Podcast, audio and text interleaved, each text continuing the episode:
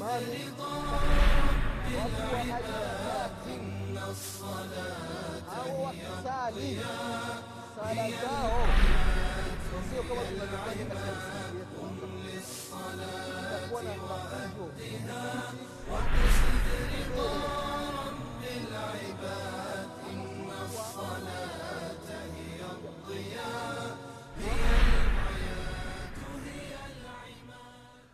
بسم الله الرحمن الرحيم. الحمد لله رب العالمين.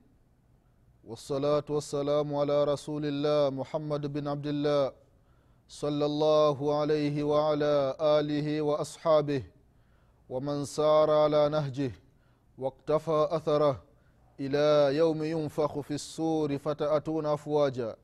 عباد الله رحمكم الله. Usikum wa nafsi bitaqwa llah faqad faza lmuttaqun ndugu zangu katika iman baada ya kumshukuru allah subhanahu wa taala na kumtakia rehma na amani kiongozi wetu nabii muhammadin salllahu alaihi wasallam nabii ambaye kila jambo ambalo ni sababu ya kuingia katika pepo ya mwenyezi mungu subhanahu wa taala ameacha anatuambia. Allahu akbar.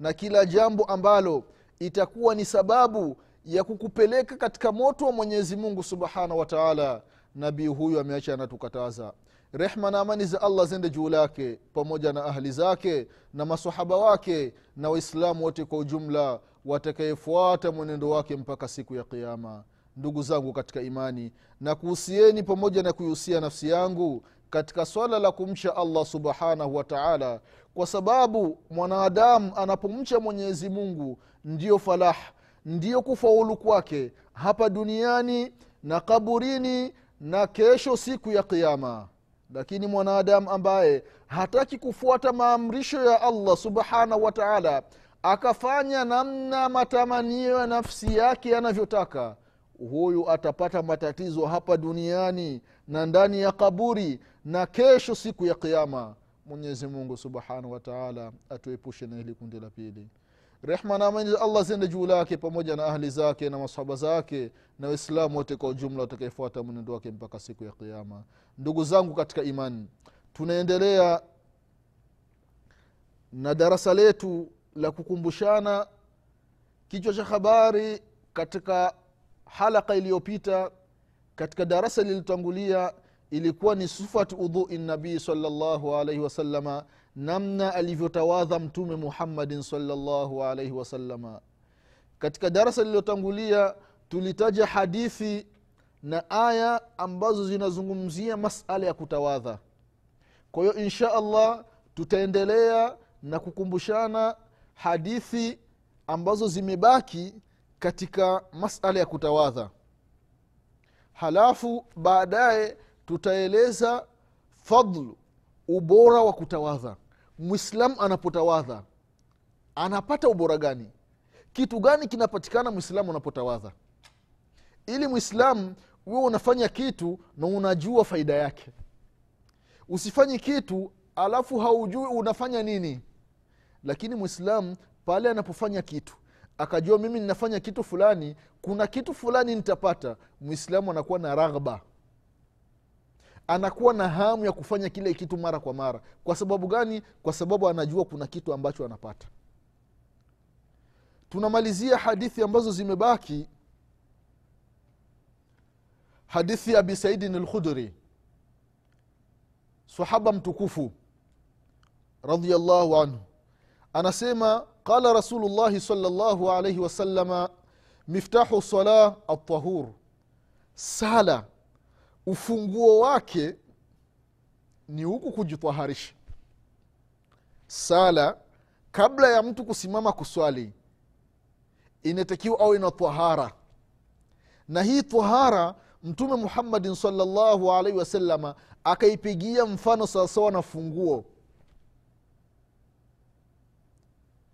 Ikiwa mtu ana gari mfano sasa milango imefungwa imejiloki na huna funguo. Vipi utafungua ule mlango wa gari? Kama funguo huna basi itabidi uvunje. Na ukishavunja ni kwamba utakuwa umeharibu. Vile vile sala ndugu zangu katika imani. Kabla ya mtu kuswali nitakiwa awe na tahara. Atawadhe. Kwa sababu ufunguo wa sala ni tahara.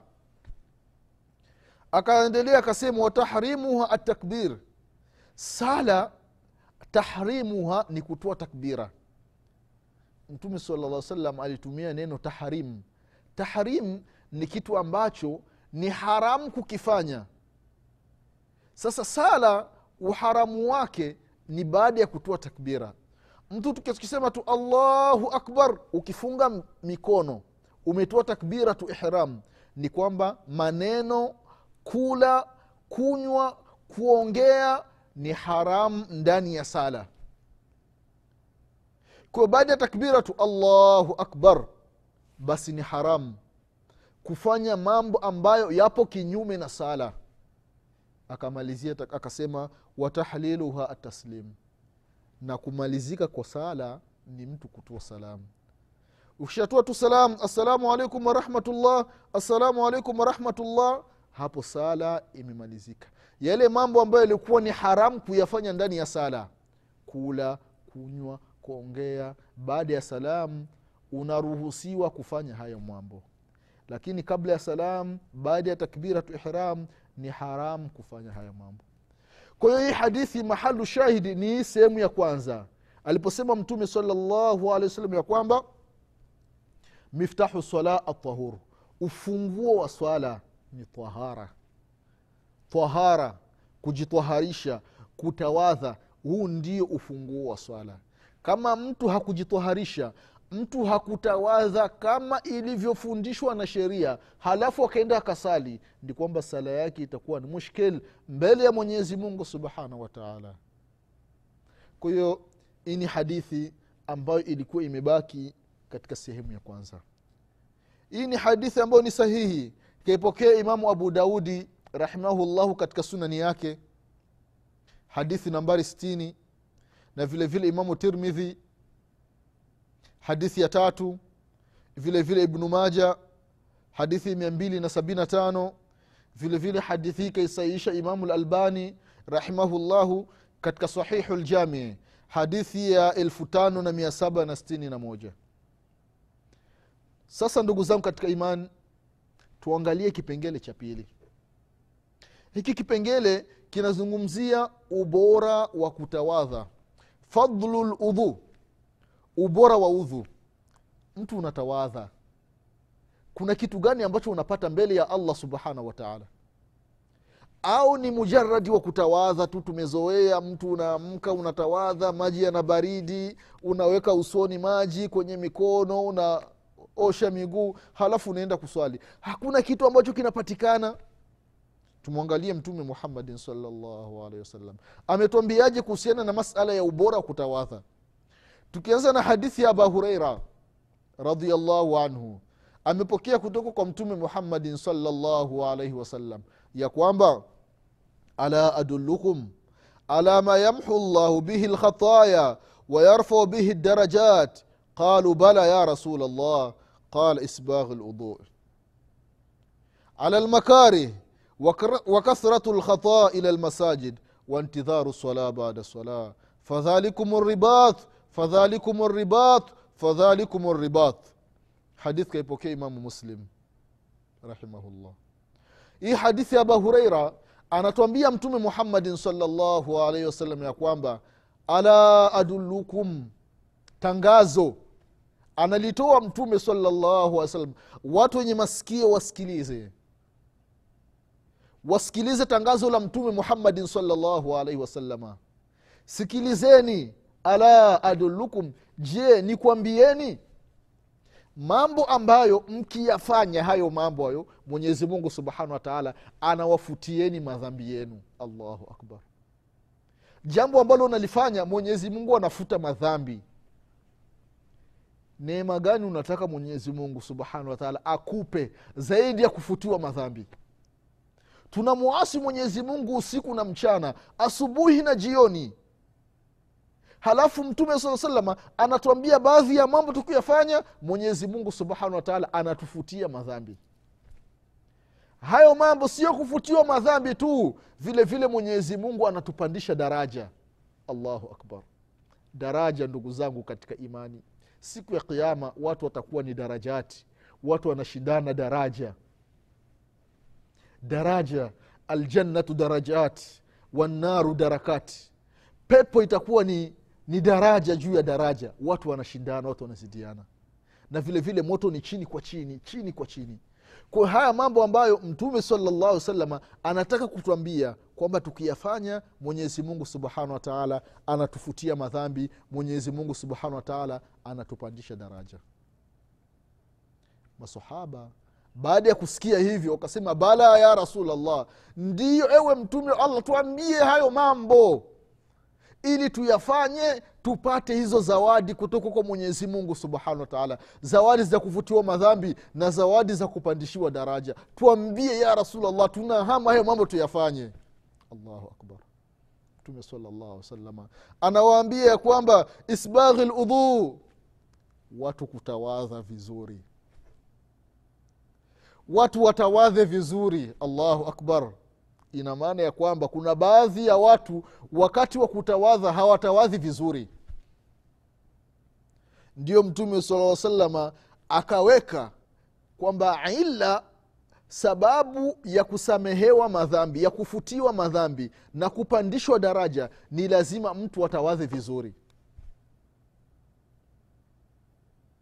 kutawadha vizuri. Namna gani mtu atawadha, atatawadha vizuri? Ni lazima mwangalie mtume muhammadin salllahu alaihi wasallam namna gani alivyotawadha kama tutavyokuja kuona mbele insha allah udhu wa mtume muhammadin salllahu alaihi wasalama mwanzo mpaka mwisho.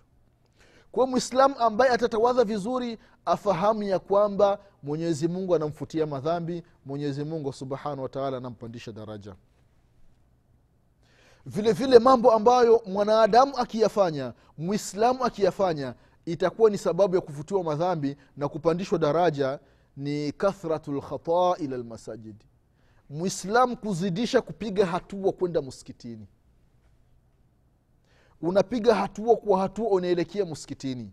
Haya ni mambo ambayo mwanadamu akiyafanya mwenyezi mungu subhanahu wataala anamfutia madhambi yake na mwenyezi mungu subhanahu wataala anampandisha daraja hatua kwa hatua unaenda masjid. Sio aa mimi nimechoka nitasalia nyumbani. Hapana nenda ukasalia msikitini shekhe. Piga hatua. Hizi hatua kama tutavyokuja kuona mbele katika hadithi nyingine kila hatua unayopiga mwenyezi mungu subhanahu wataala anakuandikia thawabu. Mwenyezi mungu anakuvutia dhambi. Mwenyezi mungu anakupandisha daraja. Allahu akbar. Neema gani unataka baada ya hii ndugu yangu mwislamu piga hatua elekea msikitini acha kusalia nyumbani kama huna udhuru. Nenda ukasalie msikitini upate hizi thawabu ambazo mwenyezi mungu subhanahu wataala ameziandaa kwa wale ambao wanaelekea msikitini na wale ambao wanaenda msikitini na vipando na gari pikipiki beskeli hao mwenyezi mungu subhanahu wataala vile vile atawakadiria. Kwa sababu mwenyezi mungu ni alam mwenyezi mungu anafahamu kila kitu kwayo ndugu zangu katika imani mwislamu asiachi asiidhulumu nafsi yake ya kusalia nyumbani akaache kwenda kusalia msikitini na kupiga hatua. Hatua zinapokuwa nyingi fahamu ya kwamba thawabu ni nyingi na unafutiwa madhambi kwa wingi na unapandishwa daraja. Na sio kwenda msikitini unaenda na hatua kubwa kubwa hapana. Nenda taratibu. Kama wanavyosema biharusi anavyotembea unaenda taratibu. Kila hatua moja unapiga basi ni, sha, ni thawabu juu ya thawabu. Unavutiwa madhambi unapandishwa daraja. Vile vile ndugu zangu katika imani jambo ambalo mwanadamu akilifanya mwenyezi mungu anamfutia madhambi na anampandisha daraja ni intidharu salati baada swala. Tumemaliza kuswali halafu unasubiria sala nyingine muskitini tumemaliza sala ya magharibi. Unakaa msikitini unasubiria sala ya isha huu muda unaokaa msikitini kusubiria sala ya isha allahu akbar unaandikiwa kama uko unafanya ibada. Mwenyezi mungu anakufutia madhambi mwenyezi mungu anakupandisha daraja. Vile vile mtu unaenda msikitini kabla ya muda wa sala. Unaenda msikitini kabla ya adhana kwa dakika kumi dakika kumi na tano kabla ya adhana nusu saa unaenda msikitini unasubiri sala. Mwenyezi mungu anakufutia madhambi mwenyezi mungu anakupandisha daraja. Angalia mfano ndugu zangu katika imani siku ya aljumaa waislamu wengi tunakosa ubora wa aljumaa waislamu wengi tunakwenda msikitini khatibu yupo juu ya mimbar. Fadhla tumezikosa ndugu zangu katika imani nenda msikitini mapema. Kabla khatibu hajaingia anasema mtume muhammadin salllahu alaihi wasalama inapofika siku ya ljumaa katika vizingiti vya mlango ile milango ya kuingilia msikitini panakaa malaika wawili. Malaika mmoja anakaa upande wa kulia malaika mwingine anakaa upande wa kushoto. Hawa malaika kazi yao kila malaika yupo na daftari. Anaandika nani ambaye ameingia mwanzo fulani bin fulani fulani bin fulani fulani bin fulani. Wanakusajili. Khatibu anapopanda juu ya mimbari akianza akitoa assalamu alaikum warahmatullah malaika wanafunga daftari zao wanaingia msikitini wanasikiliza khutuba kwayo ndugu zao katika imani ni lazima mwislamu ufanye haya mambo ya kusubiria sala kwenda msikitini mapema kabla ya muda ili mwenyezi mungu subhanahu wataala akufutie madhambi yako na akupandishe daraja mtume salllah salama mwisho akamalizia akasema fadhalikum ribat fadhalikum ribatu fadhalikum ribatu haya maneno kayarejee mara tatu. Kwamba jambo la kutawadha vizuri jambo la kusubiria sala jambo la kupiga hatua kwenda msikitini ni sawasawa na mtu kufanya murabata yaani mujahidina wanaenda kupigana jihadi wewe unakaa pale wewe ndiyo mlinzi unalinda mali za mujahidina. Allahu akbar. Ni ubora mkubwa sana mtu unapata. Mtume saa salama kutokana na ubora haya mambo akarejea haya maneno mara tatu. Fadhalikum ribat fadhalikum ribat fadhalikum ribat hayo mambo thawabu yake ni sawasawa na mtu ambaye analinda mizigo ya mujahidina. Yeye ndiyo mlinzi analinda vile vitu. Hii ni hadithi ambayo kaipokea imamu muslim. Ukiangalia hadithi nyingine ndugu zangu katika imani kuhusiana na hadithi ya udhu.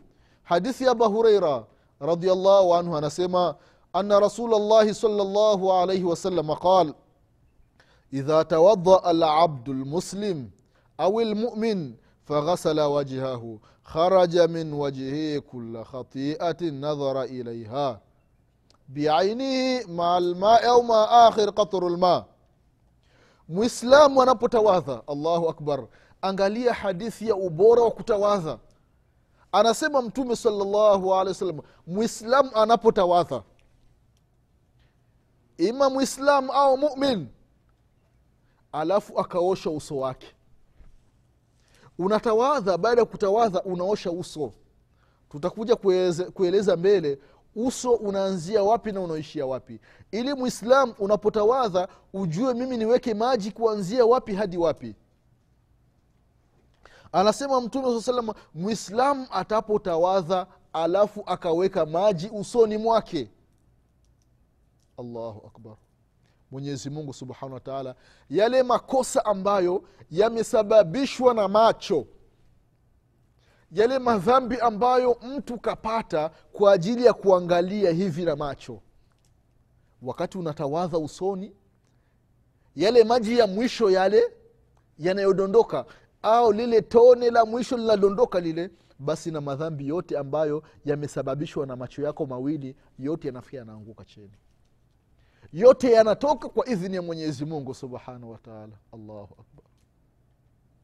Muislamu baba mwislamu mama mwislamu umezaliwa katika familia ya kiislamu hutaki kuweka uso wako chini kumsujudia allah subhanahu wataala aliyekuumba aliyekujalia kuwa bin adam.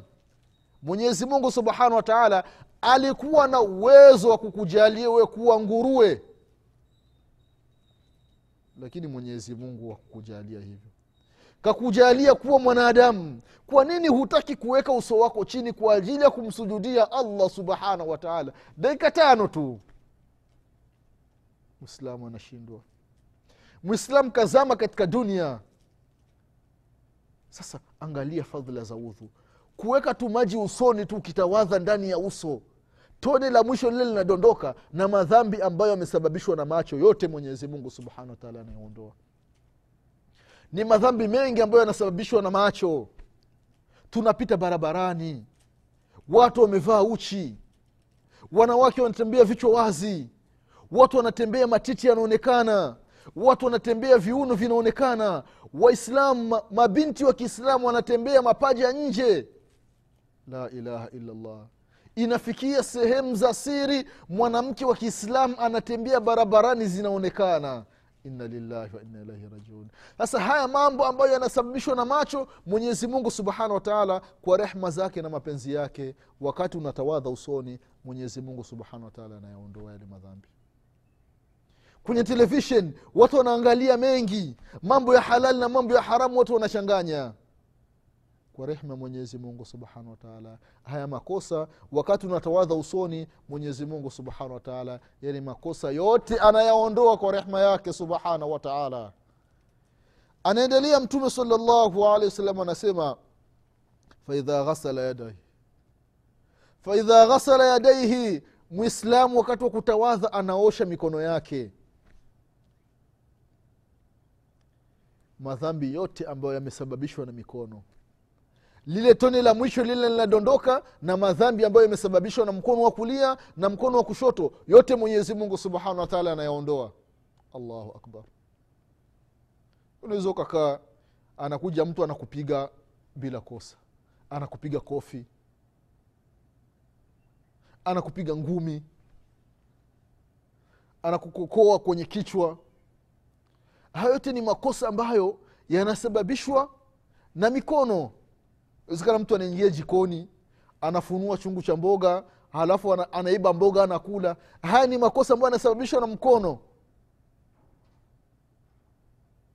Sasa wakati unatawadha mwenyezi mungu subhanahu wataala kwa rehma yake na mapenzi yake makosa yote ambayo yamesababishwa na mikono miwili allah subhanahu wataala anayaondoa.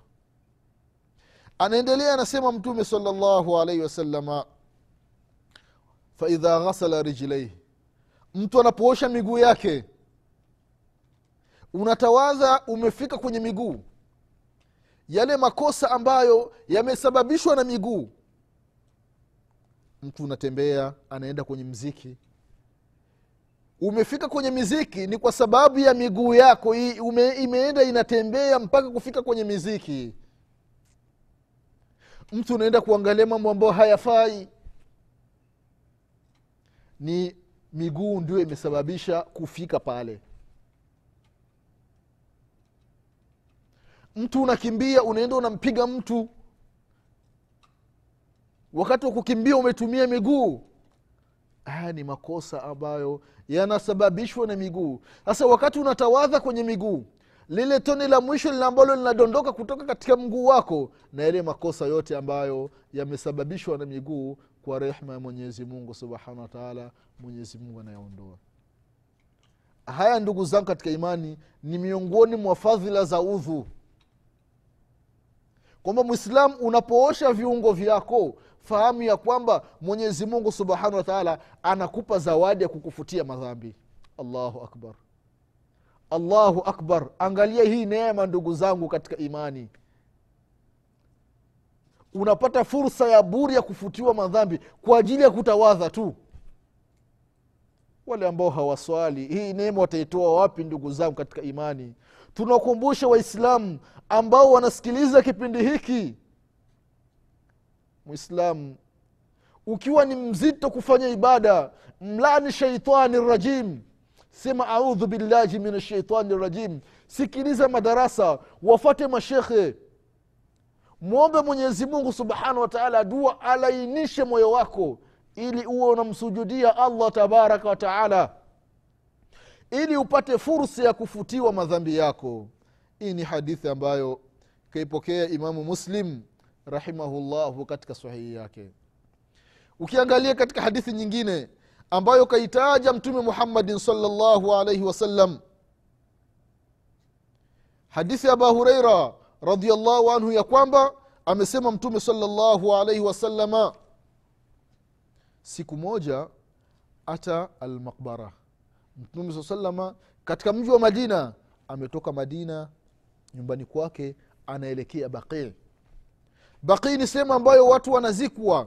Ni jirani na msikiti wa mtume muhammadin salllahu alaihi wasalama alipofika pale akawatolea salamu assalamu alaikum daru qaumu muminin wa inna insha allah bikum an qaribi lahiqun. Anawatolea salamu watu wa makaburini anawambia salamu ya mungu iwe juu yenu. Nyinyi mmetangulia lakini sisi baada ya muda na sisi tutakuja hapa. Eh, mtume akasema nasikitika. Ndugu zetu wangeniona mimi mtume muhammadin salllahu alehi wasalama masahaba wakashtuka. Wakasema ya rasulllah sisi sio ndugu zako. Wakasema hapana nyinyi ni masahaba zangu. Ndugu zangu ndugu zetu ni wale ambao watakuja baada yetu lakini hawatoniona. Wananisikia mimi mtume muhammadin salllahu alehi wasalama halafu wananiamini. Allahu akbar. Tumemsikia mtume muhammadin salllah salama na tumemwamini hatukumwona e mwenyezi mungu tunakuomba kwa rehma zako na mapenzi yako. Utujalie tuwe miongoni mwa ndugu wa mtume muhammadin salllahu alaihi wasalama mtume salllahu salama akawambia masahaba ya kwamba hao ndio ndugu zangu ambao watakuja lakini hawakuniona. Masahaba wakasema ya rasulllah utawajuaje hao ambao watakuja? Hali ya kuwa hukuwaona. Akawatolea mfano akawambia kwamba unaonaje mtu ambaye yupo na ngamia ngamia hazina rangi. Alafu panapatikana ngamia nyingine ambazo zina rangi. Je mtu atatofautisha kati ya ngamia zake ambazo hazina rangi na zile ngamia ambazo zina rangi? Akasema naam. Akasema ndivyo ummati wangu utavyokuja siku ya kiama ghurra muhajilina min athari ludhu watakuja zile sehemu za udhu zinawaka. Sehemu za udhu zinang'ara kama dhahabu hizi sehemu za udhu kwenye mikono kwenye miguu kwenye usu patakuwa ni nuru siku ya kiama hii ni alama ambayo mtume muhammadin salllahu alaihi wasalama atawajua ummati wake siku ya kiama kwayo ndugu zangu katika imani yule anayetawadha na kafa katika hali hiyo afahamu ya kwamba atakuwa na nuru siku ya kiama na atajulikana na mtume muhammadin salllahu alaihi wasalama mtume saa salama katika hadithi akawaombea dua watu wabaqii mwenyezi mungu wasamehe ndugu zangu katika imani wale ambao wanatawadha kama alivyofundisha mtume saa salama kama tuvyokuja kuona hao watajulikana na mtume saa salama mtume atawajua. Kwa haya machache ndugu zangu katika imani darasa letu litaishia hapa. Tutaendelea insha allahu katika vipindi vinavyokuja ili tuone ubora wa udhu. Kwa kumalizia nasema subhanaka allahuma bihamdik أشهد أن لا إله إلا أنت أستغفرك وأتوب إليك. سبحان ربك رب العزة عما يصفون وسلام على المرسلين والحمد لله رب العالمين. والسلام عليكم ورحمة الله وبركاته. وأقصد رضاك للعباد إن الصلاة هي الحياة للعباد قم للصلاة وأهدها واقصد رضا رب العباد